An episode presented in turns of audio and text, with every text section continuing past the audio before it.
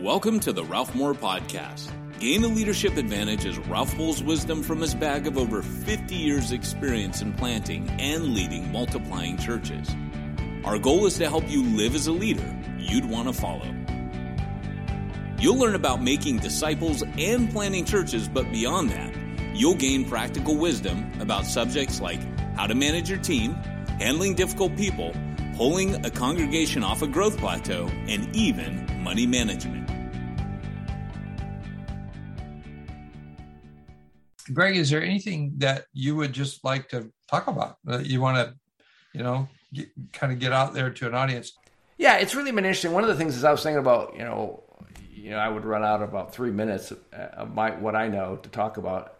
Um, I thought, you know, what are the what are the kind of things I'm learning, and it's been really interesting. You know, I,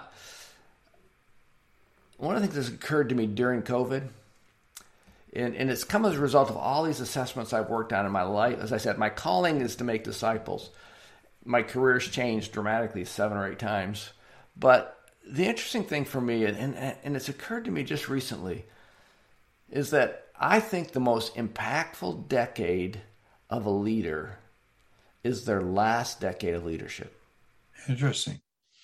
And and I can justify that with Paul. We can talk about that. I can talk about Paul, but I can also talk about throughout history. In fact, it was Bobby Clinton in the making of a leader. You probably read that book, but you know that was his premise. He didn't say it that way, but his premise was that you go through stages, and you know the fifth stage for him was that most significant.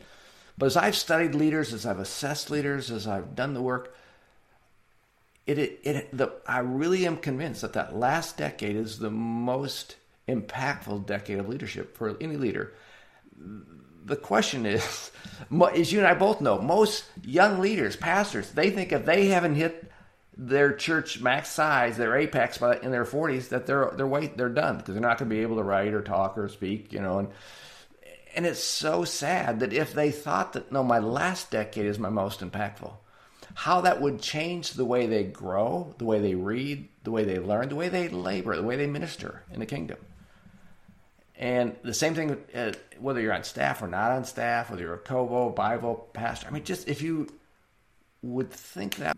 And, well, in fact, it's interesting. There's a book written by Izzo. It's a non-Christian book, but it's five secrets you need to learn before you die, or discovery before you die. And, and, and the interesting thing about the book is that they, they, they, he, he, you know, he's an author and, you know, a popular speaker. And so they had over 5,000 people give him names of, of people who have lived their life well and died well. And so, or, or at this point, we're still living well. So, because he was going to do this research on one of the five secrets that they wish they would have known earlier. Well, it's really intriguing that as they began, they got they whittled it down to I don't know, let's say 400 names of people they felt they would they would interview. And as they began interviewing people, they noticed that the, the decade from 50 to 60, mm-hmm. People answered the questions radically different than the decade from 60 and above.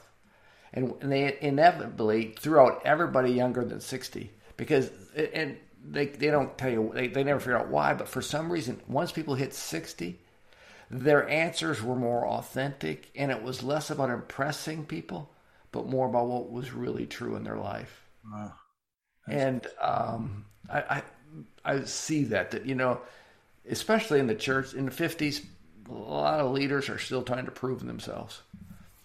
But when people hit sixty, they kind of it's a it's a different kind of motivation for ministry. How do you spell the name of that author? Because I want to. I, I Z Z O John Izzo. He's a popular speaker, and, and he just decided he was going to write a book on five secrets you need to discover before you die. And so that's why they did all this research. And just that that one, I mean, the five secrets are they're cute and cool. I mean, I, I as a Christian, I agree with all of them. But um, the, the best thing I learned was that the generation over sixty. Oh, that's really good. That way. I mean, I, have you ever thought about that, Ralph? I mean, to me, that's that's I think that's essential for, uh, for as leaders. Yeah, I, I thought about that a lot. You know, we we we were doing what we did uh, quite successfully right out the gate in terms of making. We were a disciple making machine. Mm-hmm. Uh, uh, it, God just pulled together a bunch of people. We didn't even like each other. The four principal leaders, it was it was crazy. But but three of us had a strong navigator background, and those are the three that are still friends all these years later. And so we kind of stumbled into planning a church, and then uh, the denomination that we're in started coming to us with dying churches. And do you have anybody can take this over? And we weren't training pastors; we were just making disciples. So we always had good disciple makers, and we'd send them out. And we learned that um, a dying church is is a dangerous church for a young pastor because you got these older people who want to cling to the past, and there's conflict. And so then we kind of cut it back to we'll help you with dead churches. If you got an empty building, call us. Yeah. And then uh, after that, we we we began to to to hit our stride. and We started planting churches, but we were we were lost in the wilderness. You know, I I I moved. I started in 1971. I moved to Hawaii in '83. In that year, George Barna guys put out a thing called um, uh, "We Have Seen the Future: The Death of the Church in Los Angeles County." and they named the top 20 churches. We are the 19th largest. And they accused us of growth by siphoning off members from small yeah. churches by running events, which actually we weren't doing. We were making disciples. But um, I think it's significant that they got my attention that we were in that. But the, their, their premise was that big churches run programs and they draw people from small churches. Small churches are poor and so they they evangelize and make disciples. And we're cutting the roots out from under the tree. And you know that really marked my life. And then the seeker sensitive deal hit and the seeker driven ministries hit. And i was lost in the wilderness. Uh, we're out there all by ourselves doing what we're doing and we were doing it well and nobody was paying attention to us. I, I couldn't get books published. I eventually did but um, th- those were hard times. And yet and yet in all of this and we just discovered uh, about 250 new churches. We're, we're we know now there's about 2600 that, that we know of uh, churches that came out of the original group of 12 people which by the way as we're recording this i'm leaving today for the 50th anniversary of the first church that we planted that is so cool and uh, but in in all of this, it was up until uh, I I left the big church in Hawaii. Uh-huh. I was pastoring a small group in a movie theater. I'm in my late 60s, and I bump into Todd Wilson, and and and suddenly I'm I, I, am embraced for what I do, which had never happened before in the in the church, at, you know, at large, and I'm given a platform and then exactly what you're saying, Greg, in this decade of my life, I'm having an impact. I, I do coaching online. I've published a blog and, you know, this podcast and I'm having the most, uh, uh most satisfaction I've ever known in my life. And right in the middle of COVID, it was kind of good because it, it, it caused me to reassess and I'm not traveling anymore. I, I uh, I do what I do for Exponential. I have something I'm doing in two weeks that was a pre-COVID promise, and then after that, I'm I'll be 76 years old in a couple weeks, and I'm not going to do anything else in the U.S. I still will go to Japan and Europe and all that, but this idea of don't give up hope in your 40s is is really really huge because it just gets better. Yeah, and that's, I mean, and that's, I think one of the frustrations I have of working with young leaders is they have lived their life and trained and have set an expectations that if somewhere in the mid 40s they haven't hit stride where they're seeing all their gifts maximized and yada, that they failed. And I know that was my expectation, by the way, so I confess that myself. And now that I'm 67, I'm realizing the same thing, Ralph. I am having the most significant impact in my life at this stage. And I think the reason it doesn't happen, and it kind of goes back to Clinton some, is if your expectation is you'll hit it in your 40s or maybe early 50s, and you don't, what we see is people give up. Yep. And so they they're not faithful in the little things that they need to be in those decades of 40s and 50s, so that when they hit their 60s, they have nothing. They have no gas left. They have they've not built their walk with Christ. They've not continued to learn, and they're done. They play golf or they do whatever. But it's so sad because it is I mean, it's interesting. Paul, uh, I mentioned Paul. You know, he came to Christ somewhere in his late twenties, died somewhere early to mid 60s. So he had a 35 year ministry. We don't often think of it that way, but he had 35 years. Well, if you drew a timeline, it was 35 years, and I did this because I was I was really intrigued a couple months ago. So I went and did study on this. The last decade of his life, he wrote 11 of the 13 epistles. Wow. He, uh, this, you know, he's listed with about 47 people in the New Testament. 31 are within that last decade. Um, he was in front of six Roman and or Jewish, uh, you know, assemblies, officials during that time. I mean, the guy had such a significant impact that last decade. so what did he do the first 25? Well, I, I, you know, we spent some time in Tarsus. He obviously he was faithful, but we don't really see it in chronologically that Paul. It's true of Paul, his last decade, and it's it's true for most of us. If we're faithful and we continue to grow, faithful meaning in our walk with Christ and growing in our daily walk, and if we're growing in, in, in the gifts God's given us, I am convinced, you know, that should be the last decade, whenever that is, should be our most effective and most impactful. You know, as I hear you talk, I, am thinking back to uh, how I kind of met you was through the uh, the exponential uh, B5 assessment. Yeah. Uh, the scorecard the addition scorecard is, is all about um, getting bigger and mm-hmm. we're gonna we're trained to think that way. Younger guys are coming out of schools. That's what they got on their mind.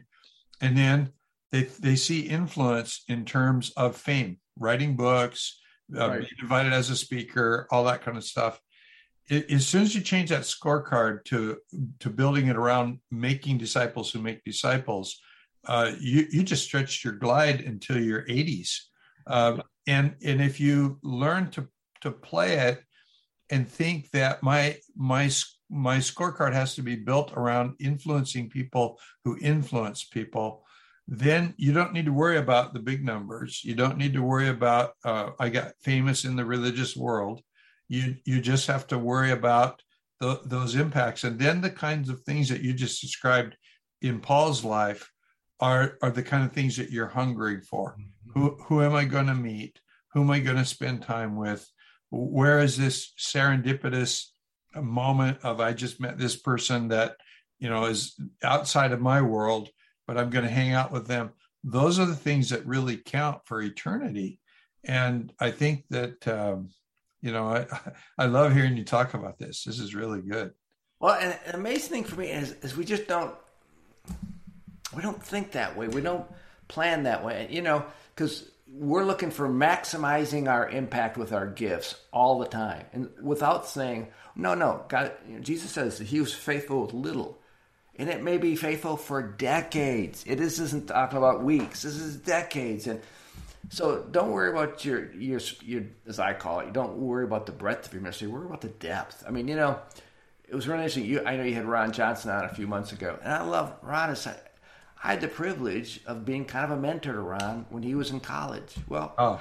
no one ever knows that, and no one will ever know that. Well, now they do, but you know the reality is, um, I wasn't like I was investing in Ron so that I knew someday. You know, no, it was just he was a college kid.